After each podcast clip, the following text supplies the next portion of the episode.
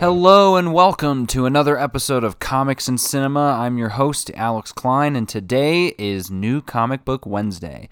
But before we get into the comics that I've got today, I wanted to go over a quick bit of news that's probably, um, you know, surfaced around. I'm sure you've seen it bubbling up in some places, and that is the news about uh, Spider Man. And along with that, I'll also let you guys know what uh, other comics came out this week as well. So let's get started. Um, so yesterday, Spider Man uh, got into a pickle, and uh, what happened was Sony and Disney essentially aren't haven't come or can't come to an agreement on what to do with this guy. So. Uh, from the initial report, it sounded like Disney wanted a 50 50 split with the character in terms of they would finance 50% of the movie, get 50% of the profits, Sony would get the other half. And um, Sony, it sounds like Sony either didn't want that or not, and we don't know who who leaked that. But there's you know thoughts that maybe that was Disney saying that because then Sony came back with a response saying that um, the news so far has been mischaracterized and they um, they respect Disney's decision to not have Kevin Feige continue as a lead producer in the next Spider-Man film. They hope that it'll change in the future, but they understand that um, Kevin's going to be busy with all these other movies. And I mean, at the, honestly, at the end of the day, I, I I don't care who's saying what. I don't care about that at all and I, there's going to be people on both sides of the aisle. I get it, but I just want Spider-Man to go to Marvel. That's that's my own personal opinion. I don't think Sony has done a good job with the character. They've had a very very few hits, a couple of lucky hits as well. And what I'll say too is, um, like I said, I have a few thoughts on it. I try not to get too deep into it because something like this it's it's completely out of my control and and it's completely out of all of your control as well.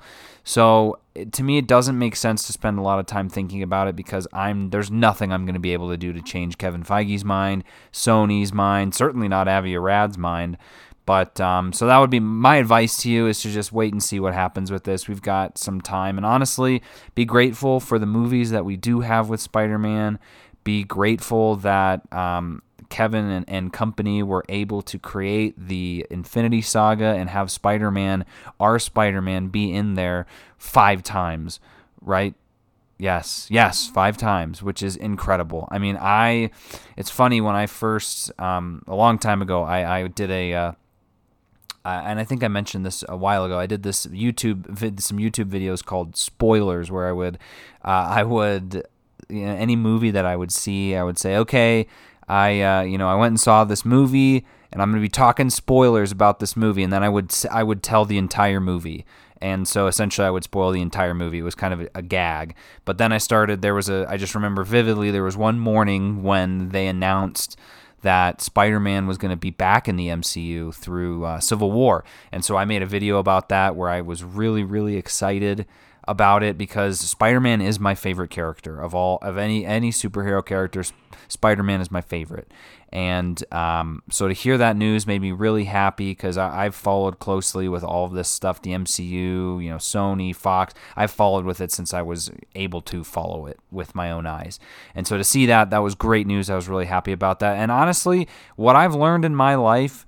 And I don't know if any of you have experienced this as well, but it, it, things just seem to come in waves. It seems like you're doing really good and doing great, and then all of a sudden a couple things happen that set you back, and then you're back down in the dumps, and then suddenly something great happens to you, and then and it does that, and it seems like that kind of thing happens everywhere. I mean, that's happened with my job, my work, that's happened with Spider Man, right? Like, we had some good times with Sam Raimi uh, for Spider Man 1 and 2, and then things kind of dipped with Spider Man 3. And then we got Amazing Spider Man, which sort of ticked back in the right direction. In my, I, uh, I am more of a fan of Andrew Garfield than I am of Tobey Maguire. And uh, honestly, I'm trying to think if there was even any. Those movies were really forgettable, though. So besides uh, Andrew Garfield, there's not a lot that I really enjoyed about them. That and the fact that um, CGI had gotten to a point where him web swinging and fighting and whatnot was badass. Like compared to the first three movies, it's just it's continuously gotten better. And um, but yeah, and then Amazing Spider-Man two came out, and we dipped back down into the dumps and then um, Homecoming came out, or and, and, I guess I mean you could say the Renaissance. You could, I'd call it a Renaissance of all of those: Civil War, Homecoming, Endgame, Infinity War, Far From Home, and then you've got. I mean, you could call like uh, Venom and Into the Spider Verse. Those are those are two sides to a very different coin. You've got an incredible movie and a not incredible movie right then and there, but both of them did well for Sony. So we'll see. What I will point out though is um, if you want a very, very detailed discussion about this news, please check out the Marvel Studios News podcast. They just put out a new episode uh, about this, and it's like an hour and 20 minutes. It's amazing. Uh, that's Sean Gerber and Paul Herman are doing the podcast uh, in that episode, and they really dive into it what it means for the future of the MCU, what it means for the future of Sony, yada, yada, yada, all that stuff. I highly recommend you check that out because. Um, and, and, check out their podcast anyway. I, am I'm, I'm one of the only reasons I'm doing this podcast is because of um, a, a, great conversation I had with Paul Herman on um, uh, from that podcast. So uh, they're great. They're absolutely phenomenal. It's the best Marvel news um, and, in my opinion, honestly, it's probably the best podcast out there. It's better than my podcast, but um, you know, we're not in the business of comparing. But if you're wanting a more, a more detailed description of what's going on, check it out. Again, my opinion is we'll see what happens. I I'm trying to keep a positive mindset with this because I don't want to think that it's going to go back to Sony because I mean, you just you kind of you see it coming. You see it coming a mile away. Sony's going to go, "Oh, you know, we can totally make another great Spider-Man movie." And you know what? You guys probably could. I, I believe I believe that Sony could make a Spider-Man movie. But will they make a good Spider-Man movie? No, they're not going to. Um, and that's just strictly based on uh, experience. I, I've seen it before. They think Sony thinks they know what people want, and they don't. They really don't know what people want. They know what they think will make them money, but that sort of stuff only goes so far. Ven- like Venom, take Venom for example. Great, uh, a great example. I was gonna say a great movie. Nope, not a great movie at all. But uh, it made a ton of money, and um, so they're to make a sequel for that movie. And so it, it's things like that that you're to find out very quickly if Sony has changed, if Sony has made turned over a new leaf, who knows? If Venom 2 is really great, then awesome. I I'm not the kind of person that's going to get pissed that uh, Sony is now doing well. I don't care. If Spider-Man is now going to just have a Sony movie, I'll, I'll take what I can get when it comes to Spider-Man just because I love Spider-Man. Am I going to be super bummed though that he's not in the MCU? Yeah, that would be devastating because he had a very promising future after Far From Home. So we'll see. I'm I'm uh, I'm trying to stay positive on it, and I, I really recommend all of you do the same. So uh, when it comes to comics, though, uh, things are looking a lot more positive. Uh, it's a it's a good week to be a comic book reader, guys. So this week in comic stores and in the um, uh, the Marvel app, New comics are we got Absolute Carnage issue number one. Now I'm going to point out that that is only in here because uh, they when they released Absolute Carnage at the beginning, they released the director's cut, and they've been doing that. Now I'm starting to notice what they're doing. So they'll they release the director's cut first. So the week that Absolute Carnage came out, it's a director's cut. The re- the week of House of X one was also they did a director's cut, and then a week or so later they re they released the actual cut. So this one is only is 64 pages and uh, not the 300 pages that the other one is. So um, I don't know why they do that. I guess maybe because like when you redeem a digital, when I was redeeming my digital copy of Absolute Carnage, it was just the 64 page one. It wasn't the 300 one. So um, I mean, at the end of the day, I, it doesn't matter to me if it's a director's cut or not. It's always cool to see those extra pages, but I really don't want to read 300 pages of, of one comic. And, and maybe if I was bored, I would, but I've got a lot of stuff to do. So that's, that's, I'm, yeah. So then we got uh, Absolute Carnage versus Deadpool, issue number one. That's a tie in. So if you're interested in that one, check it out. Daredevil issue number 10 is out, along with Deadpool Annual issue number 1. They, I don't know why they even call them issues number 1. What I'm going to point out here is a very clear cash grab that Marvel's been doing recently and actually uh, got me really stressed out. So last year, uh, there was a really a really good Venom annual, and, and my opinion on annuals, annuals are a cash grab to begin with because you've got a comic that comes out most of the time 12 times a year, once a month, but then they also do an annual issue, which is usually so if a comic is $3.99, you're paying $3.99 every month for 12 months, but then one time out of the year you're also going to pay an extra $4.99 for the annual. And most of the time, not all the time, but most of the time those annuals have nothing to do with what's going on. There's usually like a a I don't know, 10-page story, maybe a, a less that's actually pertaining to what's currently going. And so, like I said, in this example, Donny Cates writes Venom. There's a Venom annual that came out last year that Donny Cates kind of wrote. He did like a through line of it. So he had a little story in the beginning and kind of some narration throughout. But then other writers and artists come in and do little stories as well. So I actually like them. I know that they're cash grabs, but in terms of like for me personally, those are my favorite kind of books to read when I'm like travel when I'm traveling or I have nothing to do because it, I don't have to read 12 issues. I just read this one issue. It's a little extra. I don't know. There's just a fun quality about knowing that I'm getting a couple different stories. And, and the the annual was good. I enjoyed it. James uh, St- did actually did a portion of it with Juggernaut. And if you don't know who he is, he is the not creator, but he did these phenomenal series for IDW, um, Godzilla, the Half Century War, and also I I don't think he did Godzilla in Hell, but uh, he definitely did Godzilla the Half Century War, which is one of the best Godzilla comics of all time. It's only five issues. It just follows um, a half century war where and, and James Stokoe does the writing and he also does the drawing and it was it was just it was phenomenal. It was really good. So if you want something like that, great Godzilla or whatever, check it out. So that great. So then I was like I can't wait till next year's Venom annual. Well, guess what? Marvel's doing this thing called Acts of Evil in all of these random annuals. So it's like this it's a, a through line story where, if I remember, and I I've tried to forget, but essentially the person's annual has them fighting a villain that they typically wouldn't fight. And this was, surprise, surprise, announced right around the same time that the year of the villain was announced for DC Comics again, that's when I said, "Oh, this is a cash grab" because Marvel will all. It seems like Marvel does such a good job when they're not trying, and I don't know if you guys have noticed that, but like, there's so many great Marvel comics out right now, but no one knows about them. Like. There, there are a ton of great stories, but no one ever talks about them. They always talk about either the controversial ones or the big name titles like House of X sort of stuff. Um, but a lot of times their books are really great. The problem comes when they start saying they're going to make books that are directly correlated to stuff that DC is doing. And, and it, ha- it happens a lot more than you'd think. So this was one of them, and I was like, you've got to be kidding me. So the Venom annual of this year had nothing to do with Venom. Donny Cates wasn't even writing it. The guy, uh, Stegman's not doing any art on it, nothing.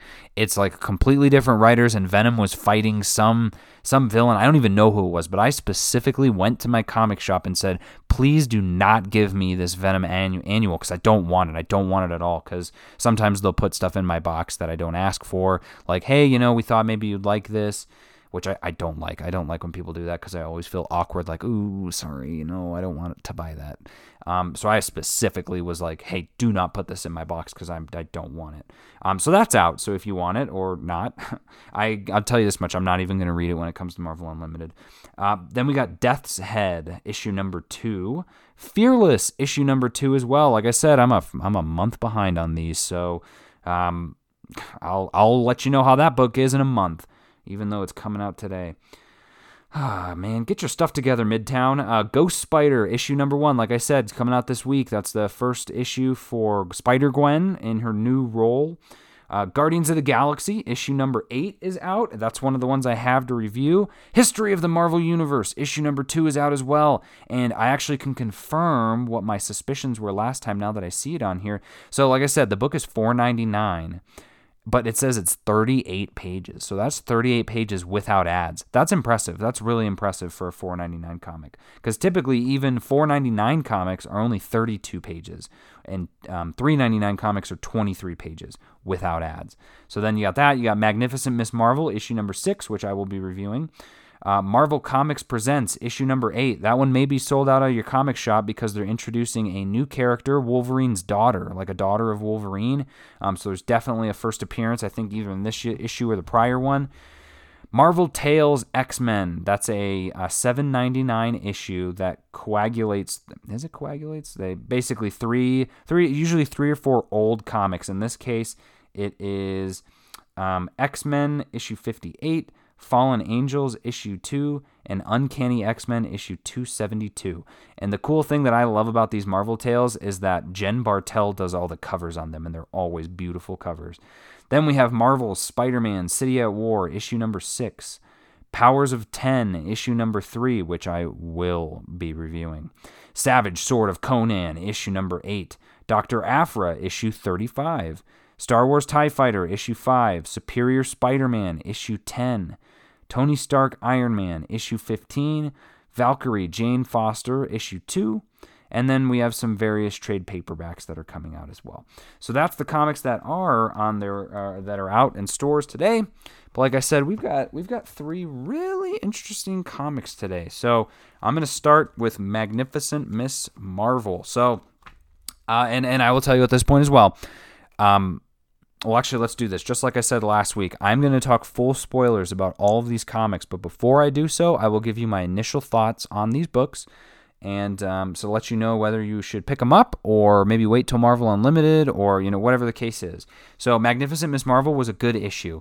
It um, I enjoyed I enjoyed it for what it was. Uh, like I said, I wanted to check out the first six issues of this series, um, just because I love Miss Marvel so much, and uh, it was good. It was a really touching story. Um, is it a must buy? No, I don't think so. I think this is something that you could wait for on Marvel Unlimited, especially since I think if this is issue six, that means the first issue is going to be coming out very shortly on Marvel Unlimited, and you can check it out at that point and follow along um, as they come out instead of having to buy all six of these issues. But uh, Iron Man's in this issue, which is nice. He's uh, the the cover of this issue is probably my favorite uh, of the uh, the entire issue. It's a great looking cover, kind of shows uh, Kamala in her new costume coming up the same way that Iron Man puts his costume on. Um, so that's um, Magnificent Miss Marvel issue number six. We've got Guardians of the Galaxy issue eight.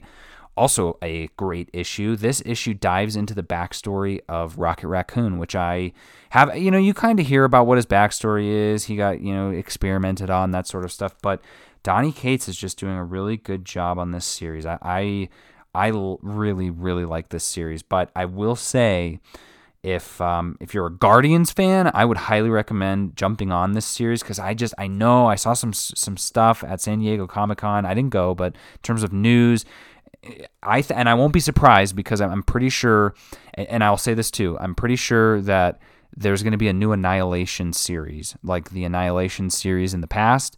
Uh, the reasons I say that is I saw a logo for it. Donny Cates mentioned it in one of his tweets, and um, they just di- are doing a new printing of Annihilation in the omnibus form. Um, so yeah, that's that's it's a theory at this point. But what what I'm saying is, um, the Marvel previews for November were supposed to come out today because they came out on this Wednesday last month as well, like the second month when the second to last Wednesday of the month. They haven't come out today. Otherwise, I, I would be telling you that, but um, they'll probably come out tomorrow. I will be doing a podcast episode going over the um, the Marvel previews catalog of what to expect in November. I'll go over all of the um, things I notice in terms of what new comics are coming or maybe uh, issues that are being canceled, and also the trade paperbacks as well. Um, so um, check that out if you're interested. But I think though I won't be shocked if there is some sort of announcement in the November solicitations for this Annihilation thing. So if you're a huge Guardians of Galaxy fan, maybe jump on this series. Otherwise, you can probably wait till Marvel Unlimited for this one. And uh, I'm thinking I'm going to have to make a decision at some point. Uh, I will probably stop reading this live on issue 12, um, unless for some reason something changes. Uh, just because, like I said, I, I try to only read the top, the top, top, top tier comics.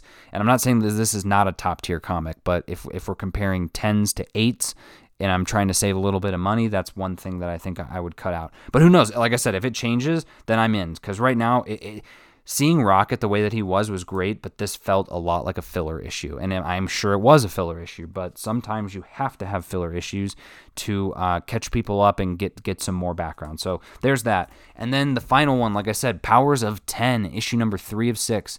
Um, nope, nothing to say about this other than go out and buy it immediately before it sells out because um, it's it's uh, look, no news is good news, and by that I'm saying if something happens in these books that makes me question Jonathan Hickman and question the way that the story goes, you guys will be the first ones to know. But at this point, there's no news about that. Every issue has been a complete hit a 10 out of 10 in my eyes. I mean, there's some things, obviously, you know, no comic is perfect, but these things are about as close to perfect as you can get. So, those are the three books that I will be reviewing. And like I said, that's the spoiler free version of these books. So if you're still here, you can pause this at any time. It's just a podcast. Just press the pause button because right now we're going to be talking about spoilers. So, Magnificent Miss Marvel. Um, like I said last, uh, was that last week? Oh no, that was over the weekend. So essentially, she came back from, um, and and here I'll, I'll read it here because it's it's easier to explain when stuff like this happens. But um, when the Beast legions attacked, like I explained, Kamala discovered that a Kree soldier in a special nanotech suit was the original destined one. And by donning that suit, Kamala was able to drive away Safa's attackers. And Safa is the planet that she was transported to to help save. The Safans sent the Khans home with their gratitude, but Kamala's return was met with two unwelcome surprises. Her parents no longer remember her secret identity, and her father has been hiding an incurable disease. Like I said, the guy was like, you know, oh, you're gonna have less troubles than when you than when you were there first, and it doesn't seem that way. So, uh, Kamala actually even addresses that in here, saying something like, "Man, I thought that he said that that was gonna be the case." So her dad essentially explains that it's like a brand new disease that he has that only 30 people in the world have it. He says, I've won the sweepstakes. But um, he says he eventually will die from it, but it's not going to be anytime soon. Classic comic book, right, guys? So um, I think, well, and I'll, tell you that in terms of us getting to the ending, but that's why uh, Tony Stark's in this episode or this issue.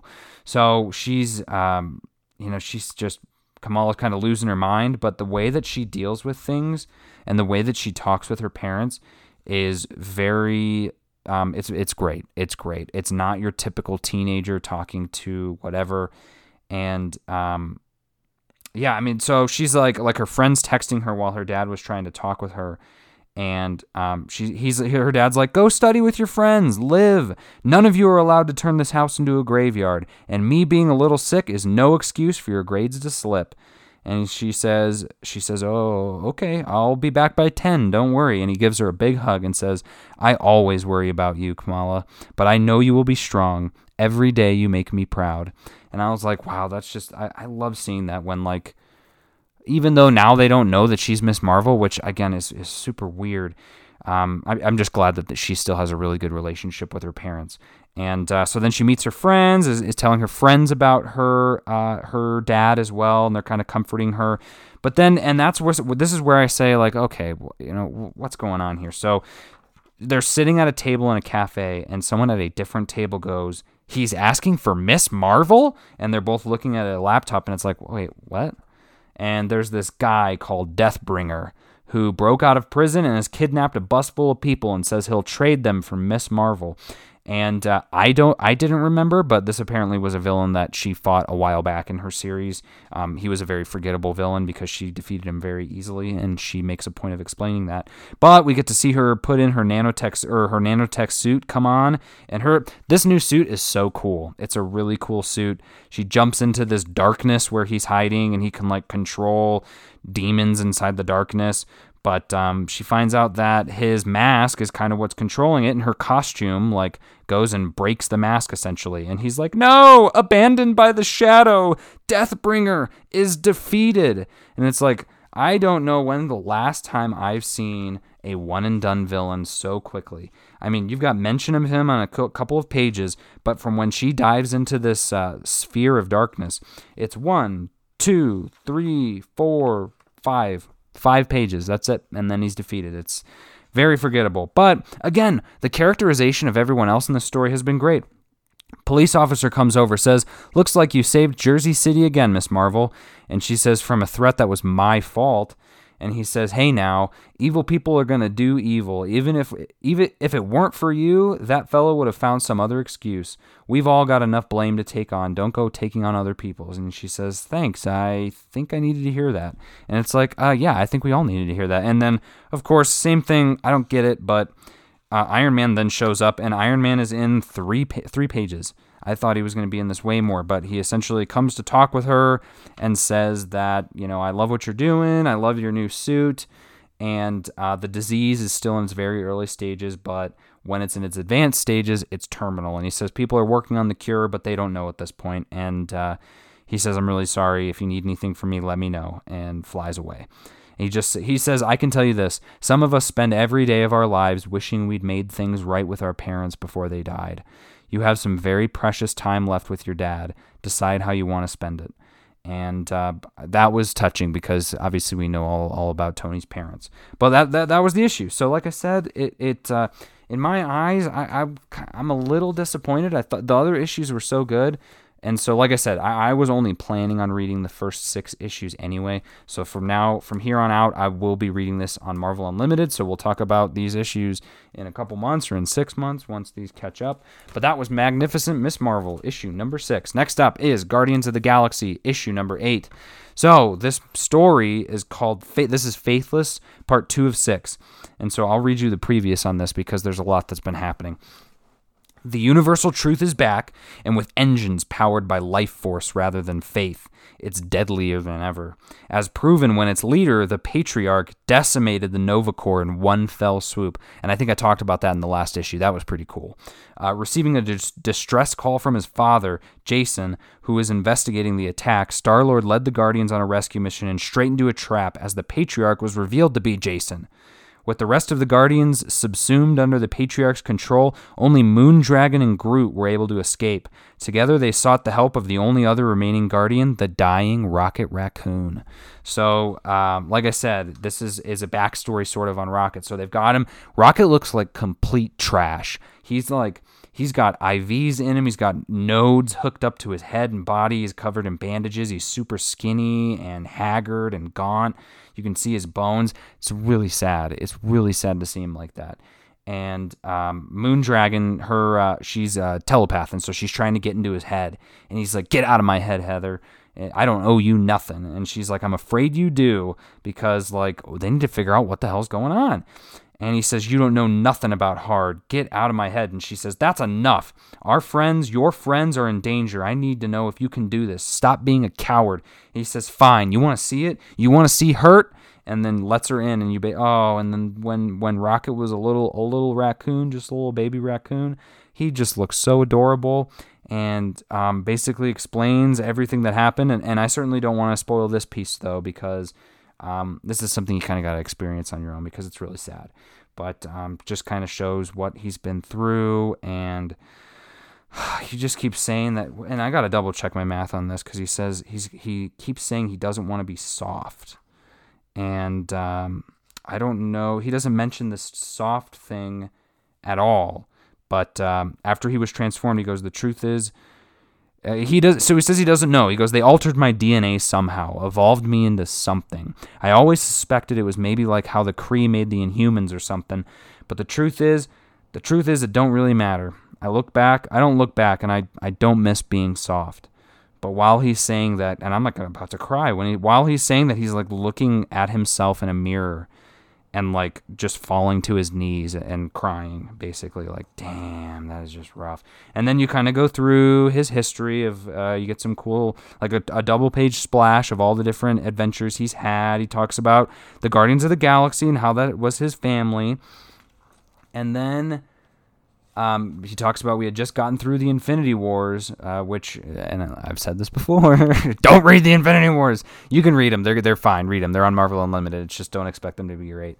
But um, he realizes that uh, his body. So he says, whatever it is they had done to me to make me into me, it was coming undone. My body was shutting ja- down, rejecting whatever modifications they did. I wasn't going to be taken care of.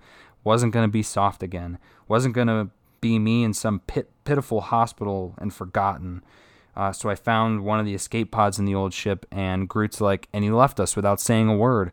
And Rock and Moondragon's like Rocket, I'm so sorry. And and again, Groot looks so cool in this because he talks like a regular person, but he also has like a spiked head like a punk rocker, and he's got little baby Groots crawling all over him.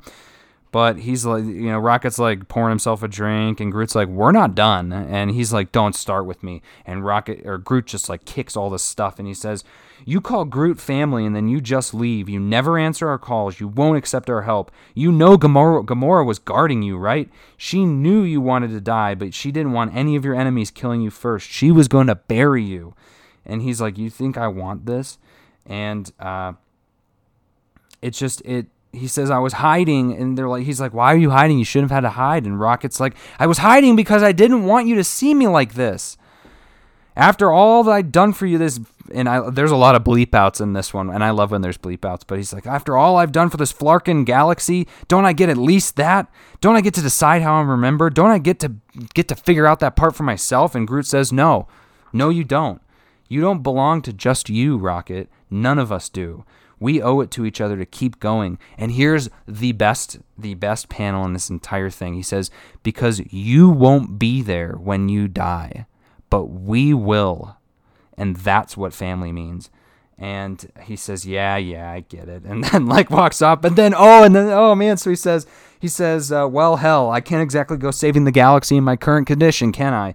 They say, "What does that mean?" He says, "Give me. It means give me a Flarkin minute, huh? I got to get changed." And it's a full page splash page of Mech Assault armor, like basically like from Mech Assault, Transformers, whatever you want to call it. So I'm guessing he's about to gear up into this giant mech suit. You know, honestly, I don't know if I'm going to be able to stop reading this series as it comes out. It's so good.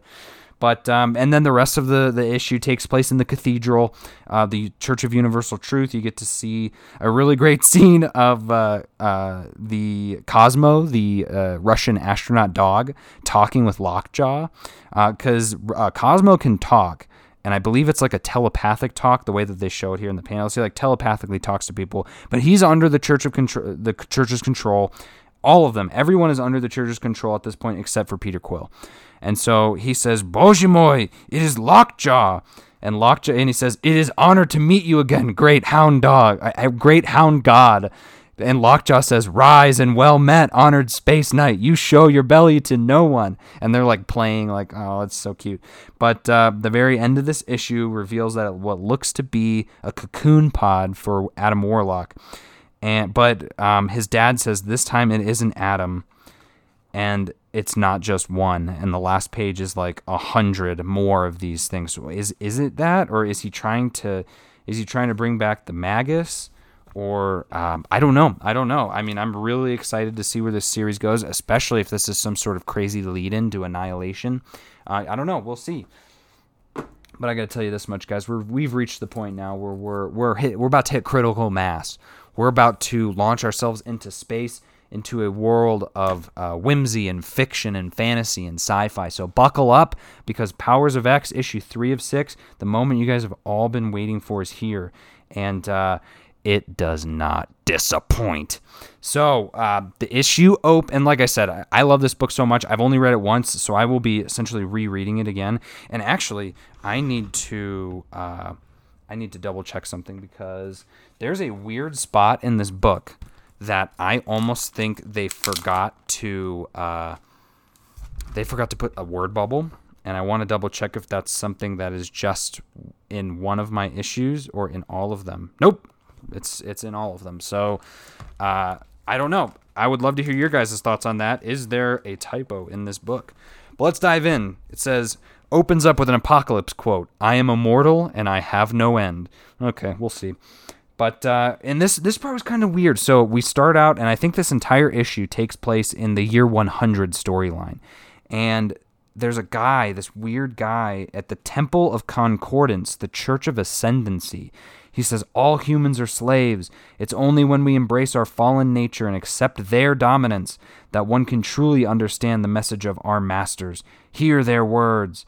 And um, so there's a couple pa- a couple pages of him kind of describing that essentially humanity's done, and he's like, I don't know if he's a mutant or not. I mean, I, I don't know who this person is. He looks like a mortis, but I don't know. I really don't. But he's I think they're just trying to turn people into sort of machines He says, This is what real worship has taught us. Better to serve in heaven than rule in human hell. But then an explosion takes place. And who comes but Magneto, Xorn, um, Rasputin, and Cardinal? And they look badass.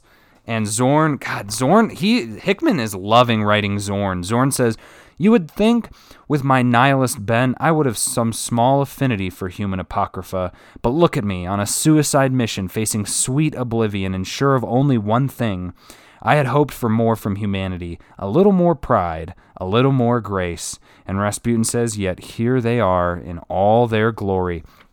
And then boom, the story starts and then boom, uh, your first uh, graph infographic page in which we find out who the four horsemen of apocalypse are, and they are war, death, pestilence, and famine. War is Wolverine, death is Xorn, pestilence is North, and famine is Krakoa slash Cypher, which is interesting. So I guess we're getting a little more idea of who um, who this new kind of Krakoa is in this. But then they have a second one that says Mother, um, Akaba. They have a little list. So, like for War, it says War, Wolverine, James Howlett, Mutant, Pureblood. And then kind of goes through that. So Mother is Akaba, Mutant, Pureblood. Interesting. But under that person, that I think is sort of essentially like the Mother mold because it's showing all of the the mutants who were created, those Chimera mutants. So Silobel, Rasputin, Cardinal, and Percival and uh, but it shows Silabel and Percival as being dead. And then from there, we get to the uh, Nimrod with uh, this crazy chick who's uh, got a red face with some silver on it. And I'm trying to see if there's even anything where he mentions who this person is. I don't think we really know who this person is. But it was weird because he's, he's just trying to figure some stuff out. It looks like he's looking for stuff, trying to figure out what's going on. And um, says uh, you know, the last thing it's weird. So she says, "We don't sleep at all, Nimrod. In fact, that's what the mutants think is wrong with us, that we do not dream. I think because they're machines." He says, "And what good are dreams? That dream of theirs is almost as extinct as they are." And then it has a panel, two identical panels, and I've looked this I've looked this through and through. They're identical panels uh, that and then Nimrod goes, "What?" Almost like we're going, what? And then the next page says, their inconsistency of action bothers me. We should investigate. And it's like, well, wait, what are you talking about? So um, this chick flies out. She's got like Iron Man repulsors and uh, basically is going to fight those mutants. So they're they're essentially, it, sound, it seems like at this point, it's like they're causing a scene. And here comes the first badass scene of the show. So um, Cardinal is fighting some guy and is like about to kill him. And he says, the guy goes, Why are you doing this? And he says, I'm a pacifist who's been pushed to the brink. But even for those like me, there comes a time when a point must be made. So today I ate a terminal apocalypse seed to overcome my genetic predisposition to nonviolence. But I'd choose my end over yours any day. you you betray your own for what? The favor of those who find contempt in your very existence? And he says, I do it for the great machine who is our better. I do it for my God. And then there's a giant explosion and Cardinal goes, "Huh?" and he says, "See God, mutant. She is here now." And it's that lady with uh, a ton of sentinels behind her and it's like, "Oh my god." And then Xorn says, "Finally, sweet annihilation. I've waited so long for this day to arrive." And Rasputin says, "They brought everyone as expected. We need to hold them off, Xorn, distract them." And it's like, ooh, what are we distracting them from? Aha, of course. Apocalypse, Wolverine, and Krakoa are looking for that codex or whatever it is. But they're like, oh, you know, how long is this going to take? Krakoa says, not long. Thanks to our earlier sacrifice, I know exactly where to look to find out when Nimrod came online. So now we know what it was they were looking for is that Nim they wanted to find out when it was, and then boom, alert, alert, alert. Nimrod knows. What's this? Ah, some other agenda indeed. And so he says, Got it, we can go. Quickly then. And then Wolverine, you know, sniffs it out and says, Wait, something's not right. And Wolverine just gets decimated by Nimrod, like, holy cow. And Nimrod says, Interesting that I find you here. There's nothing located in this sector except old data and machine lore. I wonder, whatever were you looking for? And um, and then it flashes back to oh and then this oh man like i said the badass scenes just keep coming uh, the lady is um, and i guess we can just call her god i don't know who we're going to call her or what her name is but um, she comes, she says, I've just received word. It seems Nimrod was correct. Your allies have been located and are being dealt with. The distraction will not serve any greater purpose than being an end to you and an inconvenience to me. And oh my God, everybody. Rasputin says, Yeah? Well, here's an inconvenience. She's holding Xorn. He has a singularity in his head. If I remove this mask, then all of this will be gone in an instant. So I'm not going to tell you again. Stay back. And Xorn says, No, come closer. This is the ending I've always wanted. And she says, A singularity? I don't think you will. You people care too much about holding on, even when you have nothing to hold on to. Besides, do you have any idea what lies at the heart of a real black hole? I'll give you a hint. It's where we're headed, and it's where we're all headed. And oh my God, she says, "You know what? You're right. I don't know." And she, and uh, the lady goes, "No." And she says, "So let's find out." And rips his mask off, and just this giant explosion that destroys so much, like kaboom! And then uh, we get back to the Nimrod fight, and Apocalypse has the piece. He gives it to Wolverine, says, "Here, go. You know what to do with this." And Wolverine says, "No, no, no. I'll, I'll stay." And Apocalypse, such good characterization. He says, "If you could see what you look like, you would know how foolish this sounds. Go. I'll be right behind you." Krakoa opens up. Wolverine runs out. Apocalypse is fighting multiple Nimrods. Apocalypse, the more the mutant immortal, older than the world the fittest of all. And during these times, he's just getting the absolute crap beaten out of him. But we're also getting flash pieces of Wolverine jumping into Krakoa and going to what looks to be some sort of ancient sarcophagus. How sad this must be to know that natural selection has brought you here. And oh man, this is when it comes, guys. I know, I know, I've been t- saying a lot, but if you really want to avoid spoilers, get out of here because the sarcophagus opens, and uh, Wolverine says, "Wake up, Moira! I have it." It's Moira MacTaggert, and she's she looks like a she's the yeah that apocalypse version of it. And so, um, God, we we're getting we're getting the answers, guys. He says Apocalypse knew we might be on a clock, so he created some kind of way to force feed the information you'd need into your mind. Hold still. She goes ah, and it all goes into her. Got it? She says yes. What now? Wolverine says if we succeeded, the old man said to send you on your way because there's nothing left to save here. And you're like, no, no. You get the snick. Wolverine says, I- I'm sorry. And she says, It's okay. I have what I need now. And this, this is what you do. And she st- he stabs her and kills her. And so ended the ninth life of Moira X. Holy crap. The only bad thing about this issue is that that's the end. I can't believe it. I cannot believe that they would do that to us. This seemed like such a short issue. And then uh, you get your final page with another apocalypse quote and should forever end, let me die in battle, surrounded by my fallen enemies and with blood on my sword. And honestly, what a fitting end for these guys that they were able to sacrifice themselves this way so that Moira can go back into year 10. So then what do we get but the ninth life of Moira X now in the timeline?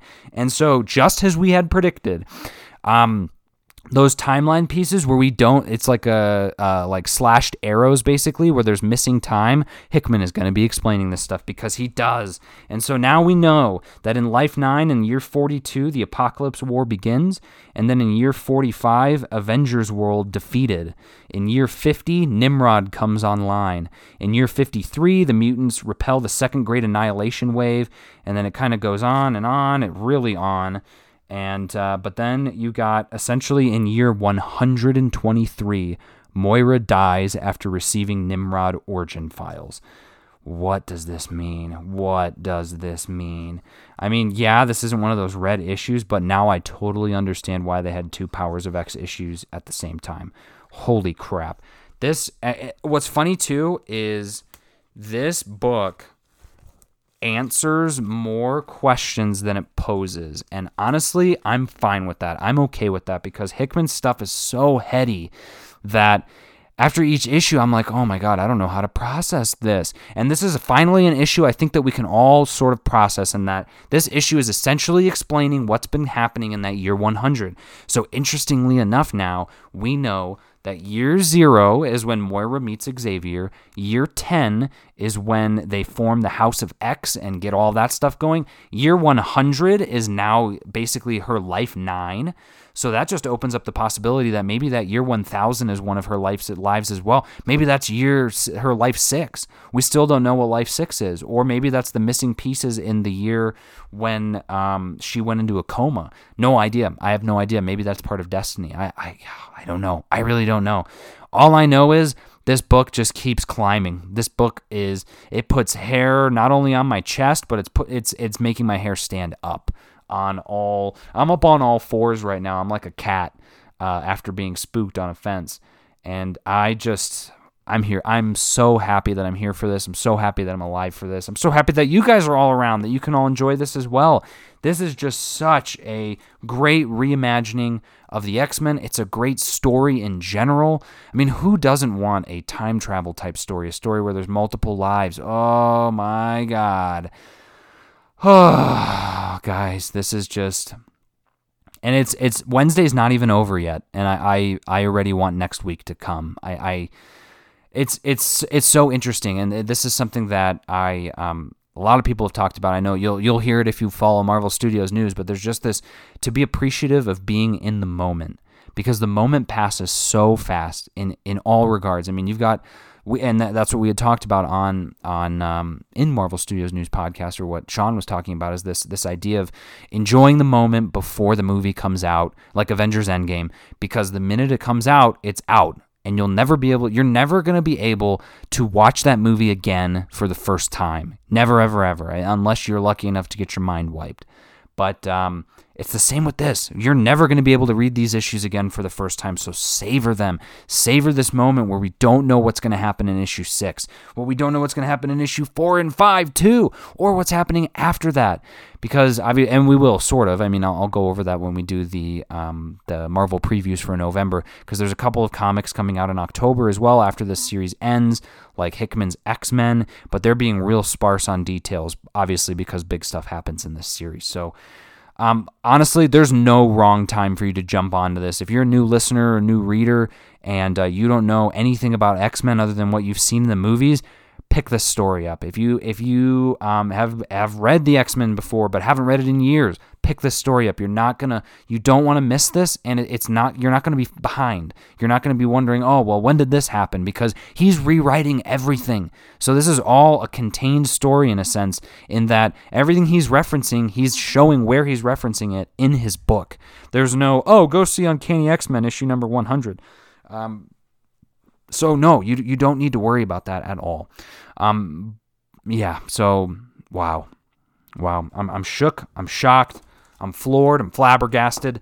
And uh, I know a lot of you out there as well are because this series is just phenomenal. So uh, I'll I'll wrap it up at that point. Um, like I said, I should have another uh, podcast up whenever those Marvel previews come out. I'm, I'm shooting to either do that live as I read through them, so you can get my my um, genuine reactions, or I'll you know I'll do it at some point. But until then, I'm your host Alex Klein. This is Comics and Cinema. Thanks so much for listening.